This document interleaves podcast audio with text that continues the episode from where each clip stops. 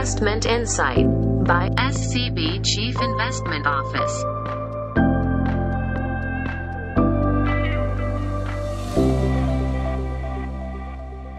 สวัสดีค่ะ กลับมาพบกับ Investment Insight Podcast ของทางด้าน CIO Office กันอีกครั้งหนึ่งนะคะ ในวันนี้เองปุ้ยเกษรีอายุตกะอยู่กับดรกำพลอดิเรกสมบัติ หรือว่าคุณชิว ซึ่งเราทั้งคู่จะมาคุยกันเกี่ยวกับเรื่องของประเด็นที่มีผลต่อการลงทุนในช่วงนี้ สวัสดีค่ะ คุณชิวค่ะ ครับ สวัสดีครับคุณปุ้ยและท่านผู้ฟังทุกท่านครับ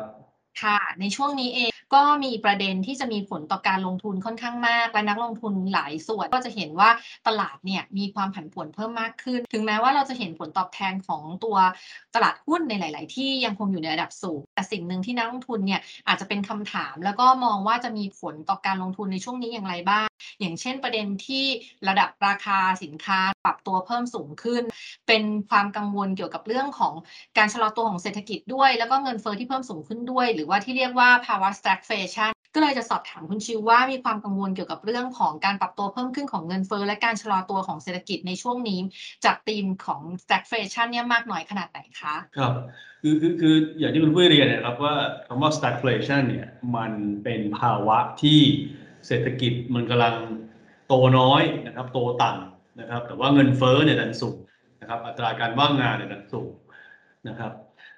ความเสี่ยงตรงนี้เป็นความเสี่ยงที่ในช่วงที่ผ่านมาเนี่ยตลาดค่อนข้างกังวลนะฮะแต่ว่าถ้าเราเทียบนะครับย้อนกลับไปในอดีตเนี่ยในคำว่า stagflation เนี่ยมันเป็นประเด็นที่สร้างความผันผวนแล้วก็ทำให้ตลาดหุ้นตกเนี่ยเกิดขึ้นช่วงปี 70 นะครับ เพราะว่าตอนนั้นเนี่ยเศรษฐกิจโตน้อยนะครับ อัตราการว่างงานเนี่ยเรียกว่า 2 หลัก นะครับอัตราเงินเฟ้อก็กระโดดขึ้นจากราคาน้ำมันที่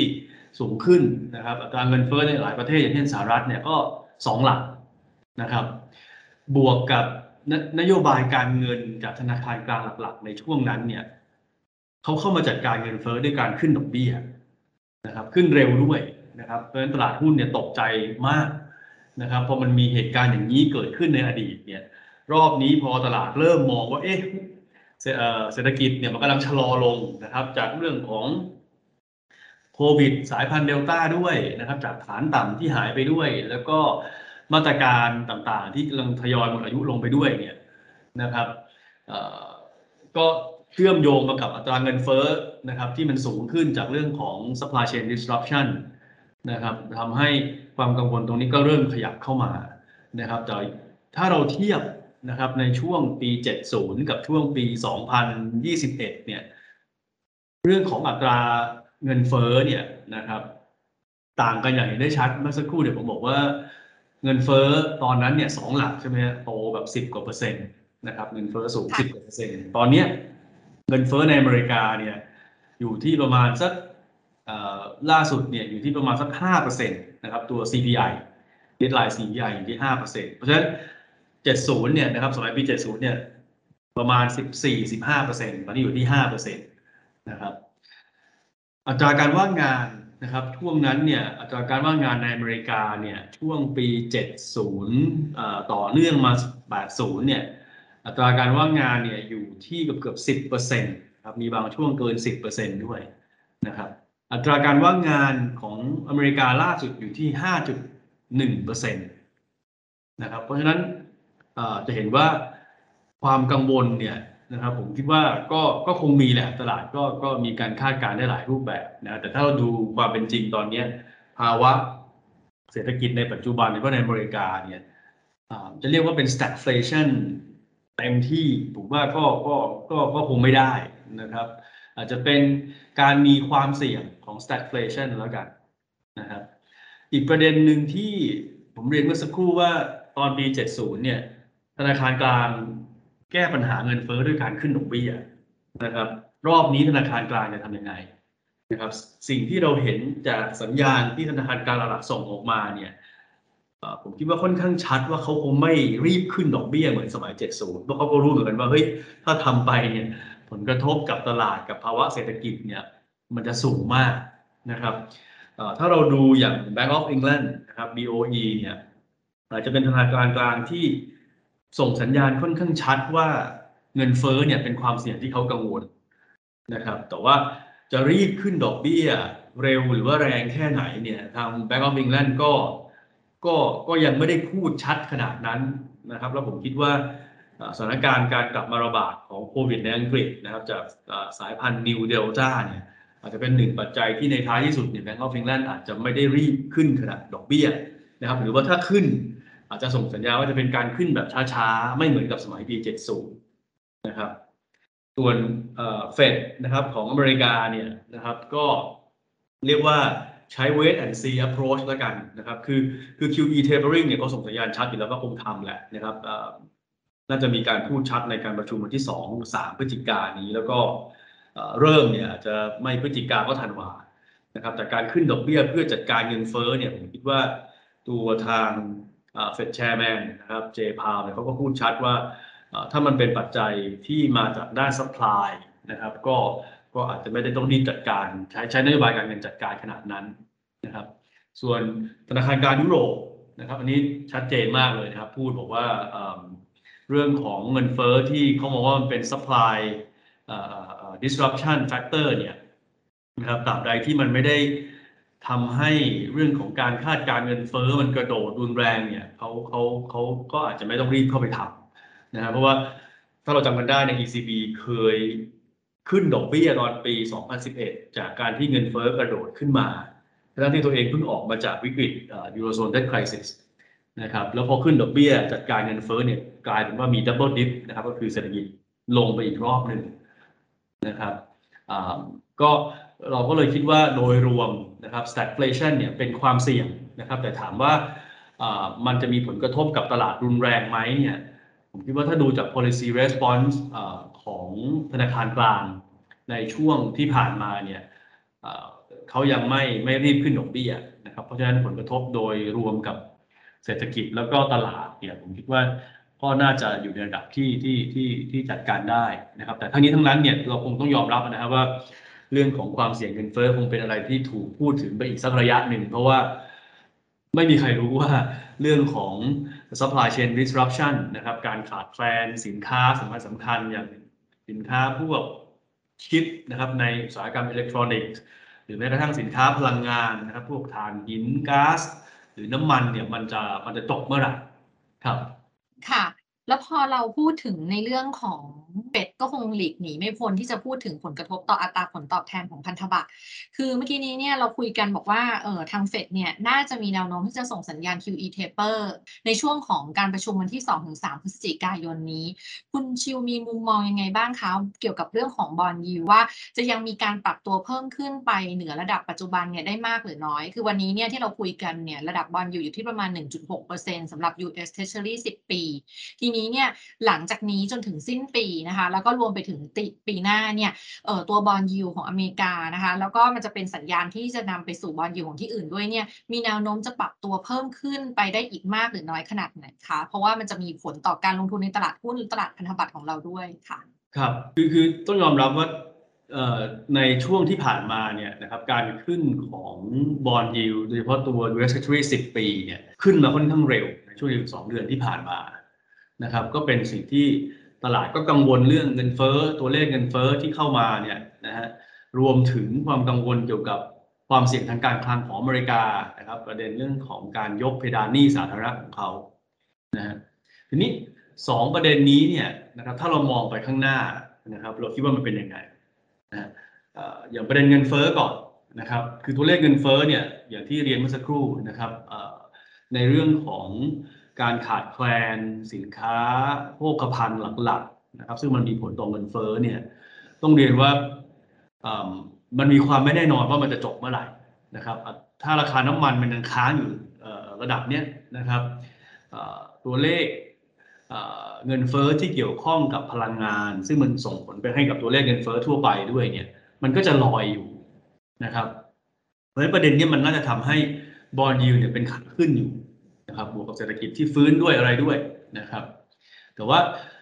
อีกประเด็นหนึ่งที่มันมีผลทำให้ bond yield มันมันมันเด้งขึ้นมาค่อนข้างแรงในช่วงที่ผ่านมาเนี่ยคือเรื่องของการยกเพดานหนี้ของ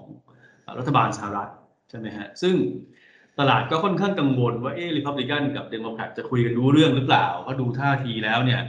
โจไบเดนก็พยายามที่จะเน้นออกมาตรการทางด้าน infrastructure plan ขนาดใหญ่ออกมา ซึ่ง Republican เนี่ยไม่อยากเอาด้วย นะครับหรือแม้กระทั่งสมาชิกเดโมแครตบางคนยังไม่อยากเห็นด้วยกับกับกับโจไบเดนเลยนะครับ เพราะฉะนั้นพอมันมีประเด็นนี้เข้ามาเนี่ยมันก็ทำให้การยกเพดานหนี้เนี่ยซับซ้อนเข้าไปอีกที่เราคุยกันใน episode ที่แล้วใช่ไหมฮะความกังวลตรงนี้มันก็ทำให้ bond yield ในสหรัฐเนี่ยมันถูกกระทบจากประเด็นนี้ด้วยนะครับ แต่ในท้ายที่สุดเนี่ยเราก็จะเห็นว่าทางอ สมาชิกสภานะครับ ทั้งสภาบนและสภาล่างของสหรัฐเนี่ยก็ตัดสินใจที่จะมีการเอ่อเรียกว่ายังไงเเลื่อนนะฮะเรียกว่ามีการเจรจาต่ออายุเพดานหนี้สาธารณะออกไปนะครับ มาคุยกันใหม่อีกทีเนี่ยต้นเดือนธันวานะครับ ระหว่างนี้ก็มีการยกเพดานหนี้เพิ่มขึ้นประมาณ 4 8 0 0 0 0 ล้านเอ่อเหรียญสหรัฐนะครับ ซึ่ง ผมว่าความเสี่ยงเรื่องการคลังของอเมริกาเนี่ยก็จะยังอยู่นะครับจนจนกว่าจะมีการยกเพดานหนี้อย่างอย่างอย่างถาวรอย่างชัดเจนนะครับ แต่อย่างน้อยเนี่ยเราคิดว่าตัวตลาดเองเนี่ยเริ่มเห็นแล้วว่าในท้ายที่สุดเนี่ยรูปแบบของการเจรจานะครับในสภาของสหรัฐเนี่ยนะครับจะไม่ว่าจะเป็นสภาบนหรือสภาล่างเนี่ย มันเป็น last minute deal ก็คือตกลงกันได้ในในที่สุดนะครับ เพียงแต่อาจจะไม่ได้แก้ปัญหาโดยเบ็ดเสร็จ อย่างรอบที่ผ่านมาเนี่ยก็ไม่ได้แก้ปัญหาเบ็ดเสร็จนะครับเพราะว่าเป็นการต่ออายุออกไปแค่ถึงเดือนธันวาที่จะถึงนี่เองนะครับแต่อย่างน้อยเนี่ยเขาก็มีความพยายามที่จะไม่ให้มันเกิดเรื่องของอ government shutdown หรือว่า default เกิดขึ้นนะครับ เพราะฉะนั้นประเด็นนี้ถามว่ายังเป็นประเด็นที่ตลาดยังให้ความสำคัญอยู่ไหมเราเชื่อว่าเป็นอย่างนั้น นะครับ แต่ว่ามันอาจจะไม่ทำให้ตลาดต้องมากังวลหรือตกใจมากเหมือนกับช่วงที่ผ่านมานะครับ เพราะมันมันมันพิสูจน์แล้วว่าสุดท้ายเขาก็จะคุยกันนะครับ ตกลงกันได้ในนาทีสุดท้ายนะฮะเพราะฉะนั้นเมื่อขมวดเอาสองประเด็นนี้เข้ามาเกี่ยวข้องกันคือเรื่องของเงินเฟ้อที่ที่ยังยังยังสูงต่อเนื่องนะครับ บวกกับความเสี่ยงทางการคลังของอเมริกาที่เราเชื่อว่ายังมีอยู่ แต่อาจจะไม่ได้ทำให้ตลาดตกใจมากแล้วเนี่ยมุมมองกับตัวของ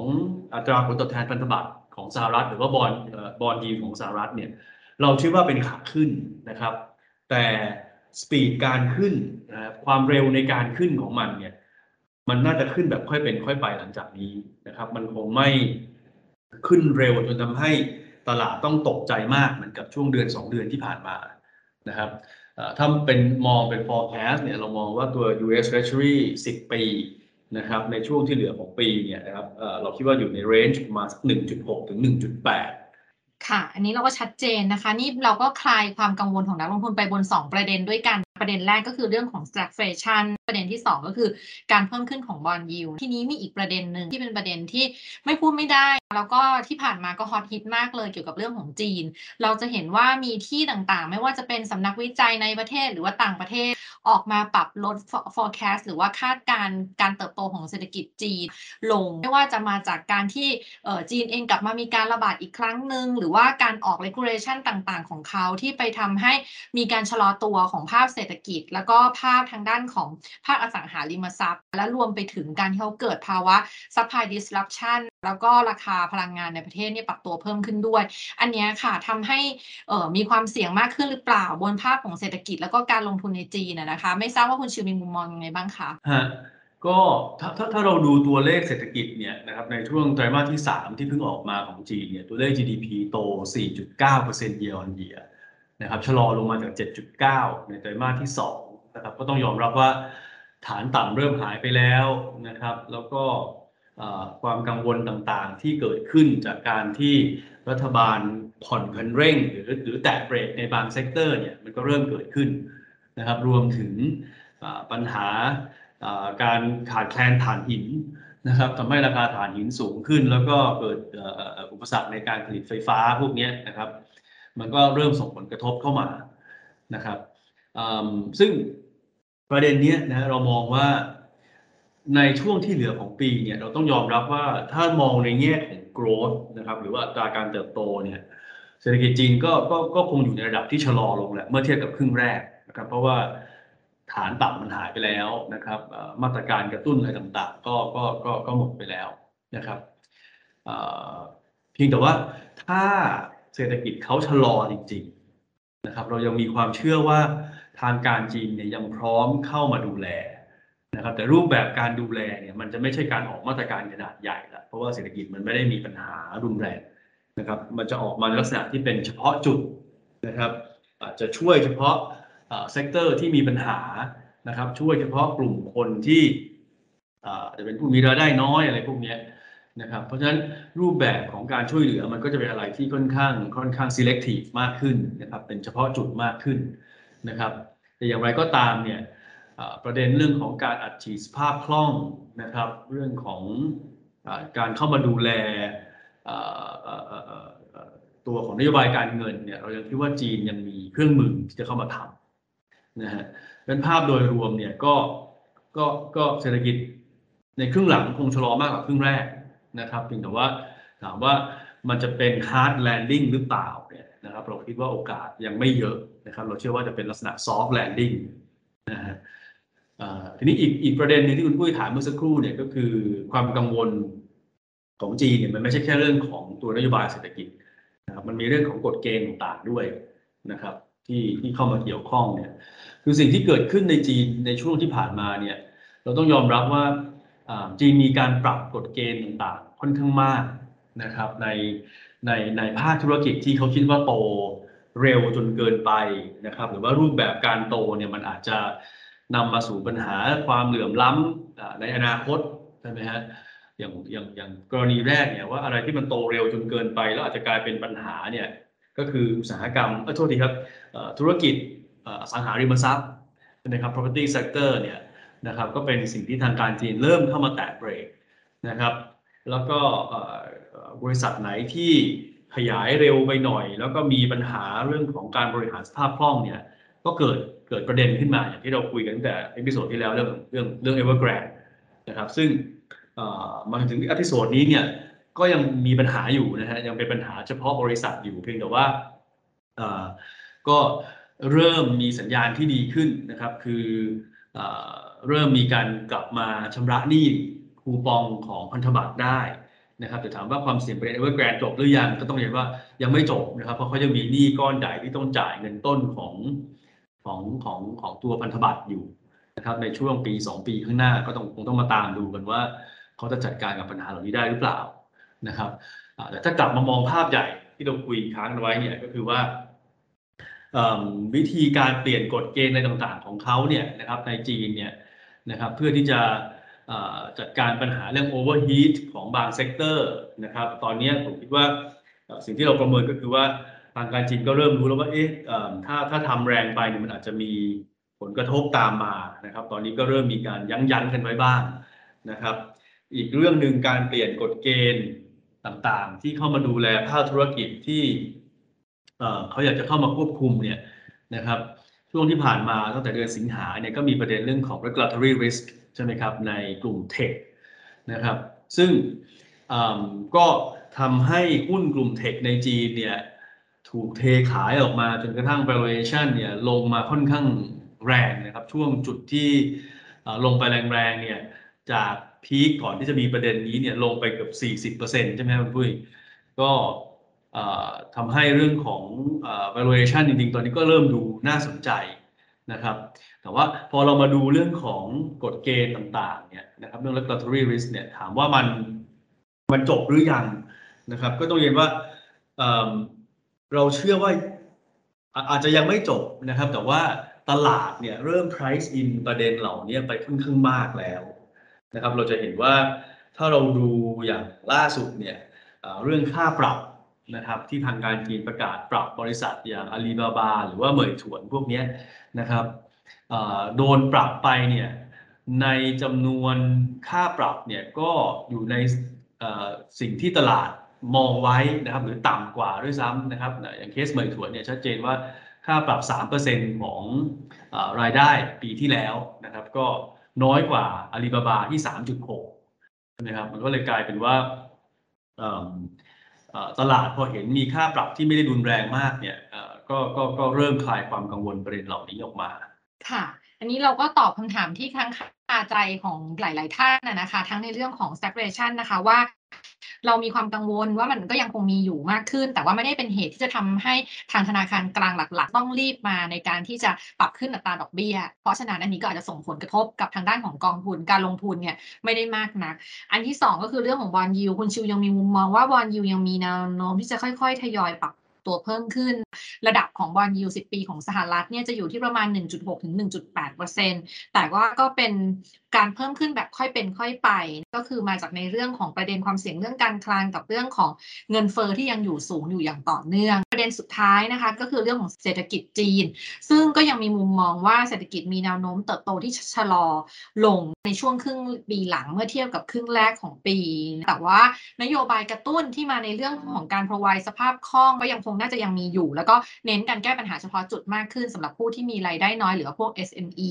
ในขณะที่ปัญหาในภาคอสังหาริมทรัพย์ก็ยังคงมีอยู่บนเรื่องของการชำระหนี้ที่ต้องหาเงินมาคืนเจ้าหนี้ของทางด้าน Evergrande เพียงแต่ว่า sentiment อาจจะเริ่มดีขึ้น หลังจากที่เขาสามารถที่จะจ่ายดอกเบี้ยไปได้ในล็อตแรกเมื่อวันที่ 23 ที่ผ่านมา กับอีกเรื่องหนึ่งคือ regulatory risk เนี่ยได้สะท้อนไปในระดับราคาของหุ้นในกลุ่มของ offshore ที่มีการปรับตัวลดลงมาค่อนข้างมากแล้ว คราวนี้เราไปสู่ในเรื่องของการจัดสรรสินทรัพย์ เพื่อลงทุนกันบ้างว่า ตอนนี้เนี่ยมีมุมมองอย่างไรบ้างคะเกี่ยวกับเรื่องของเม็ดเงินที่เราจะลงทุนเนี่ยเรายังให้น้ำหนักกับทางด้านของกลุ่ม develop country นะคะหรือว่า develop market เนี่ยมากกว่าทางด้านของ emerging market อยู่หรือเปล่าคะครับก็ก็โดยโดยภาพใหญ่ของ asset allocation strategy นะครับหรือว่ากลยุทธ์การลงทุนในในในสินทรัพย์ทั่วโลกเนี่ยต้องเรียนว่าเรายังอชอบนะครับหุ้นสหรัฐกับหุ้นยุโรปอยู่ นะครับ ก็เป็นคอพอร์ตของเรานะครับ แต่ว่าอตอน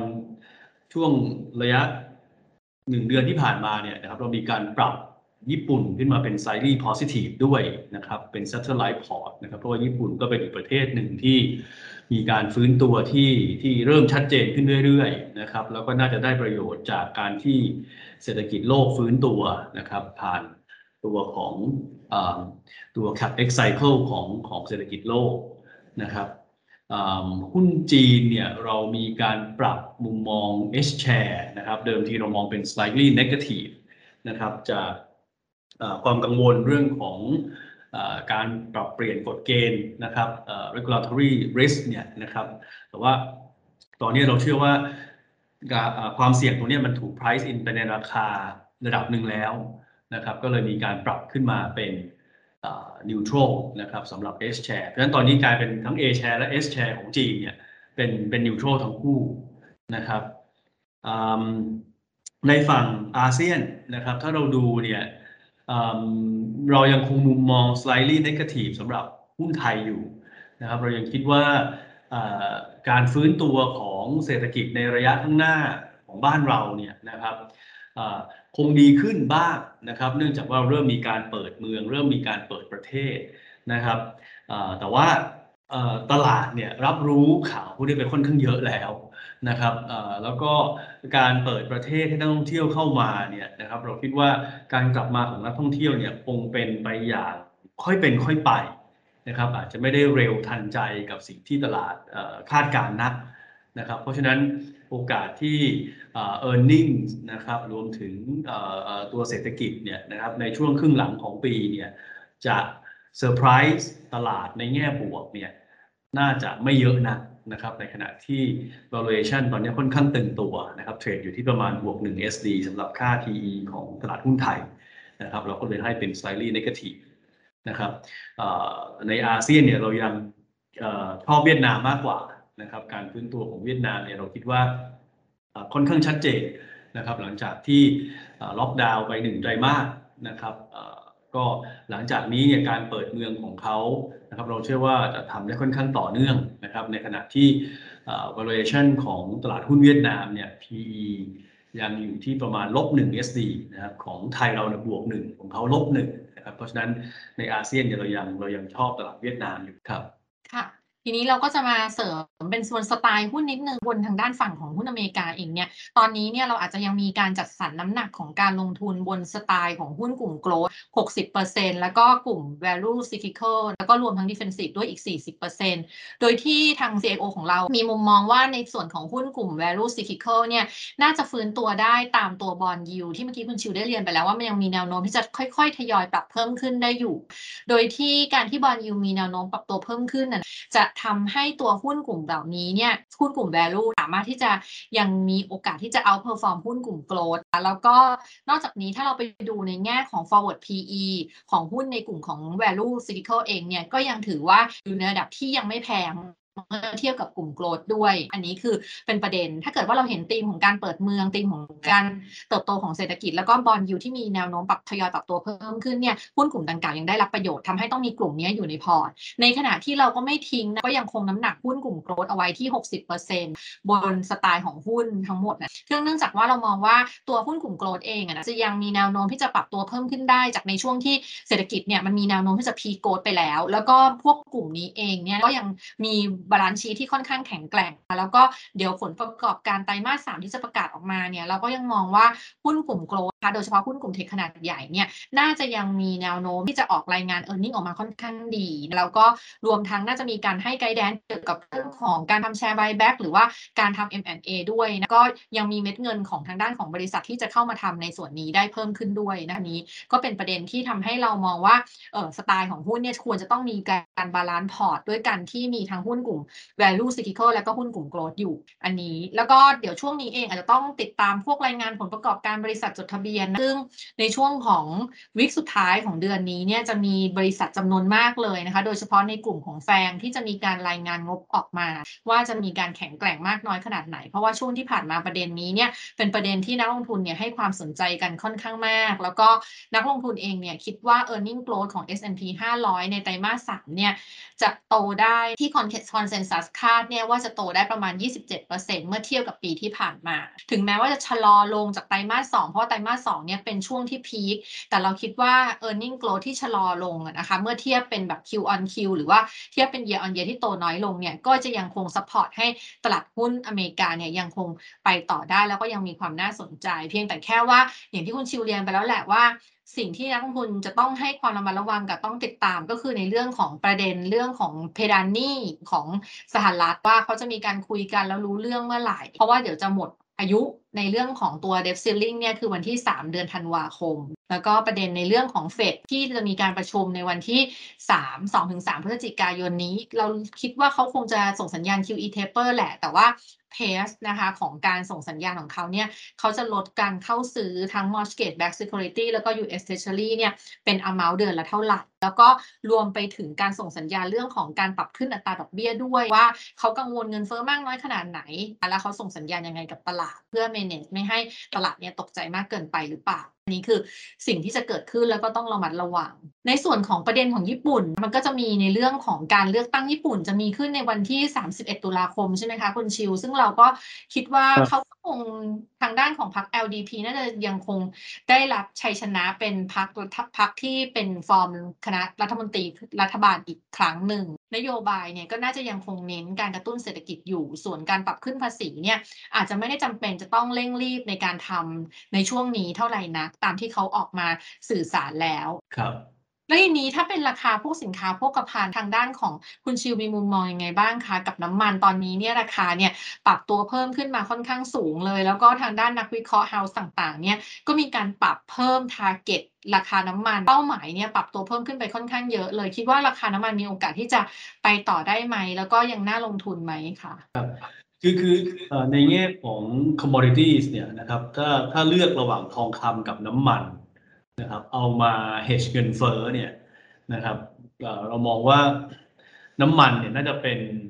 น่าจะเป็น asset class ที่ใช้ในการ hedge เงินเฟ้อในระยะข้างหน้าได้ดีกว่านะครับอุปสงค์เนี่ยเริ่มมีการฟื้นตัวนะครับเอ่อเพราะว่าการเปิดเมืองการเปิดประเทศนะครับ หลังจากที่ถูกกระทบจากเรื่องของสายพันธุ์เดลต้าในช่วงที่ผ่านมานะครับ ในขณะที่ฝั่งอุปทานเนี่ยตึงตัวมากๆอย่างที่เราทราบกันนะครับ เพราะว่า การเพิ่มกำลังการผลิตของทางกลุ่ม OPEC Plus เนี่ยนะครับ ก็ไม่ได้ไม่ได้เพิ่มมากนะครับ จนทำให้เพียงพอกับอุปสงค์ที่เพิ่มขึ้นนะครับ บวกกับมันมีประเด็นเรื่องของ supply disruption ในตลาดก๊าซในยุโรปด้วยนะครับ หรือว่าตลาดถ่านหินในในจีนด้วยนะครับ เพราะฉะนั้น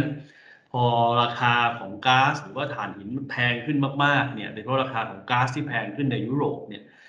การสวิชมาใช้น้ำมันเนี่ยมันก็มีมากขึ้น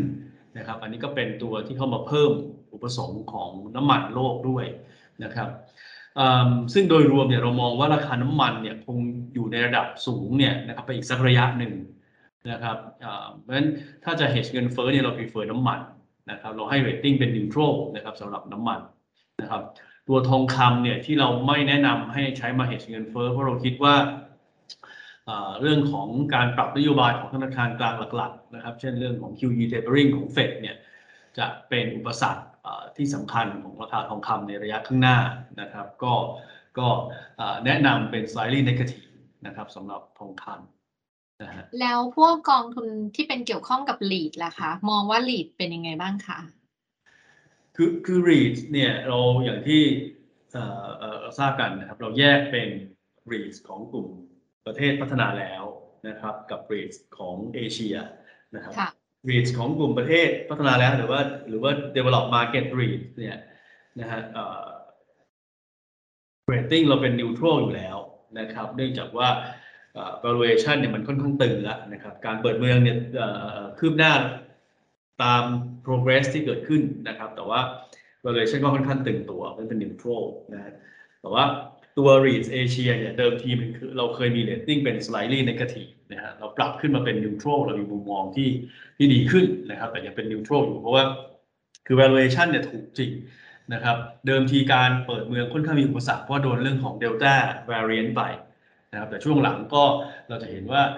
สิงคโปร์ก็เปิดเมืองมากขึ้นนะครับ ไทยก็เปิดเมืองมากขึ้นนะครับ เพราะฉะนั้นเราก็ปรับมุมมองเป็น neutral นะครับสำหรับตัว REITs ครับผม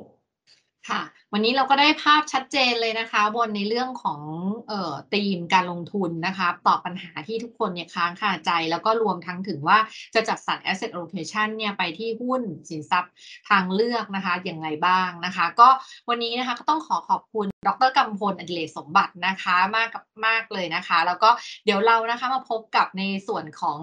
investment insight นะคะ ในอีพิโซดถัดไปนะคะ ในช่วงหน้านะคะสำหรับวันนี้ สวัสดีค่ะ ครับ Investment Insight by SCB Chief Investment Office.